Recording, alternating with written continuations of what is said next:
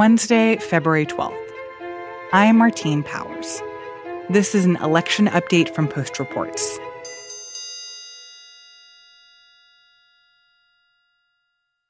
So, unlike the day after the Iowa caucuses, we actually have results today from the New Hampshire primaries. What have we seen so far? Who won? Well, Bernie Sanders won. Let me take this opportunity to thank the people of New Hampshire for a great victory tonight.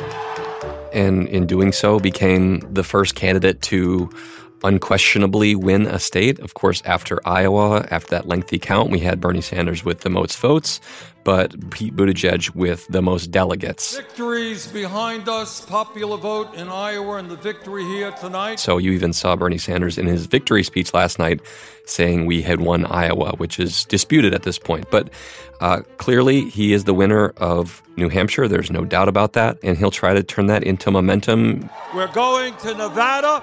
We're going to South Carolina. We're going to win those states as well. I'm Aaron Blake, senior reporter for The Fix.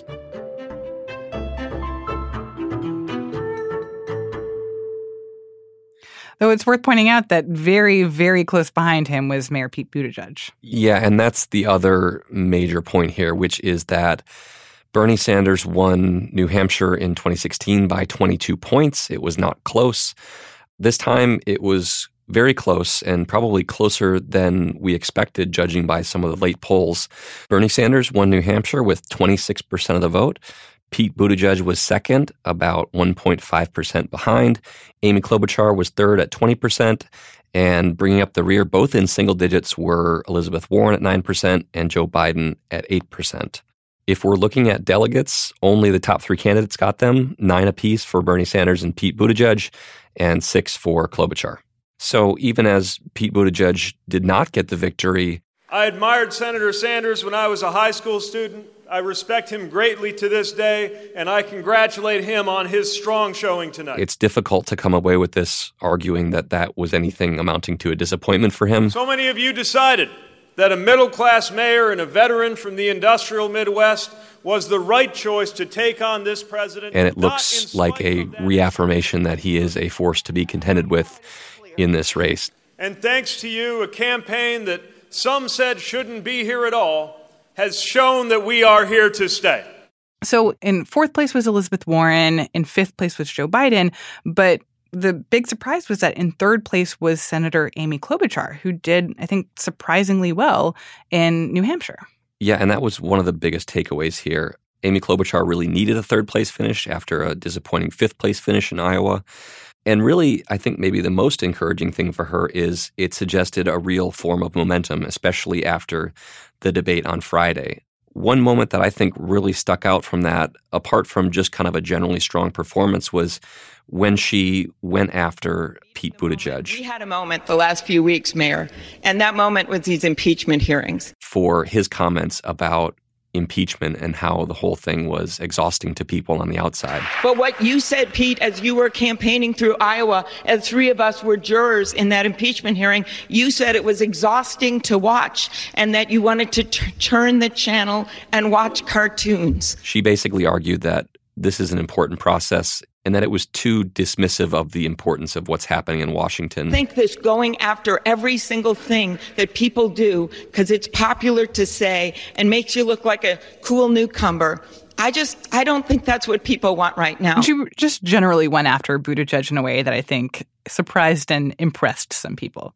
Yeah, and I don't know how much her momentum is due to you know, necessarily going at Buttigieg and knocking him down because he did pretty well on Tuesday, as we've discussed.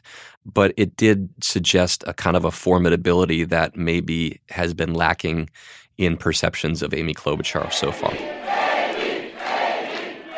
And our colleague Jenna Johnson, she was at Amy Klobuchar's headquarters on Tuesday night and said that they were very happy with what happened in New Hampshire. Yeah, and they should be happy. She had more votes than both Joe Biden and Elizabeth Warren combined. She is a real option in this race now, whereas before she was kind of an also ran who maybe wouldn't last past New Hampshire. So it's going to be up to her to build upon this, but she has a, a seat at the table in a way that she quite simply didn't before. And I don't know if she would have gotten that if it was kind of a middling third place finish rather than a pretty resounding one. So, I want to talk a little bit about the actual number of votes that were cast for the candidates and whether we should be reading anything into that, specifically in the context of Senator Sanders, because he is the one candidate who was running in 2016. And he got a lot of votes in New Hampshire then and didn't get as many now. And I wonder what you think that says. Yeah, it was about half as much actually um, in in the election last night versus 2016. I think that's worth noting. These are voters that he had before who didn't vote for him again. They would seem to be voters he'd want to be able to get to in this election.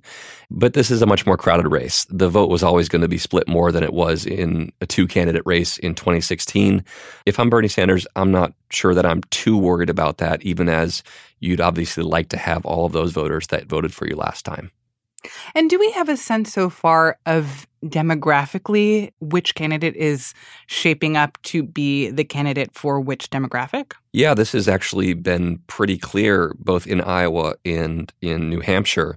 Uh, Bernie Sanders is overwhelmingly the choice of young voters, those under 30, of very liberal voters, even liberal voters too. Pete Buttigieg has a much broader appeal. He's not particularly strong in any one demographic, but he does well across almost all of them, at least the ones we've seen so far, which I should note does not include minority voters. And then you look at a candidate like Amy Klobuchar, who had a strong showing on Tuesday. Her support is disproportionately older, it is disproportionately moderate. So you have kind of, if you look at those trio of candidates, you have Sanders with the younger liberal voters, Buttigieg, much more of kind of a consensus candidate that doesn't do particularly well with one demographic group. And then Amy Klobuchar kind of looking as the moderate candidate with a much older base of support. You know, whether any of those are what you want at this point, it remains to be seen. But certainly it does seem to be breaking down in those three lanes at this point. And I think one thing that I found really surprising in the lead up to to New Hampshire was just how many stories came out of people who were saying, in the days leading up to the primary that they were still undecided, that they were still unsure of who exactly they wanted to vote for. I surprised myself. See, were you undecided as you sort of came I in was. today? I lied to those people out there. There's somebody out there saying, "Anybody undecided? Are you undecided?" Yeah. Just didn't want to get tangled up out there. And our colleague Sean Sullivan, he talked to some of these voters who were undecided. And it was really interesting to hear about how they were thinking about this race. Well, I thought it was going to be Amy or Elizabeth. Mm. But when I think about it, you know, I sort of went down the list. As much as I am progressive in my values and the way I think this country ought to go, I don't think it's time right now. I think there's so much cleaning up to do. Yeah, it was pretty remarkable. According to the exit polls, this actually accounted for half of voters, 50%, who said that they decided in the last few days. Uh, those voters broke pretty strongly for Buttigieg and Klobuchar, whereas Bernie Sanders relied much more heavily on people who had decided earlier in the race. So that's the reason why Sanders' margin of victory was perhaps smaller than we thought it was.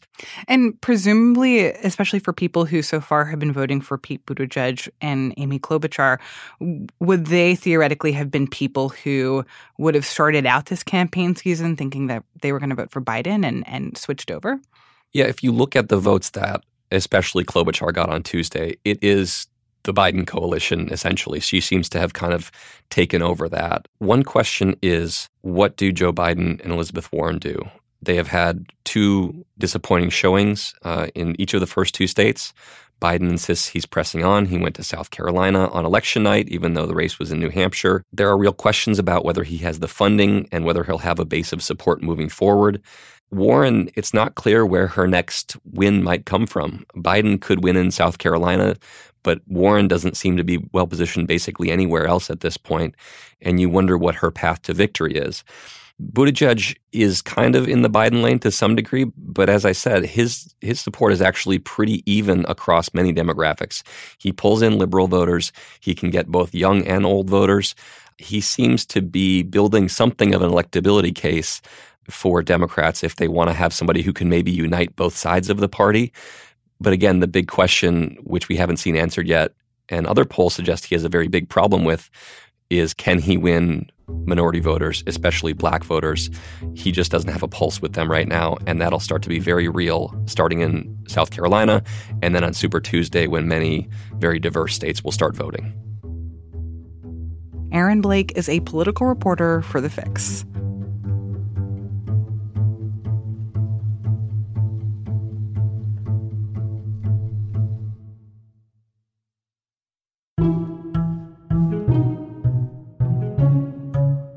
And that's it for this segment of Post Reports.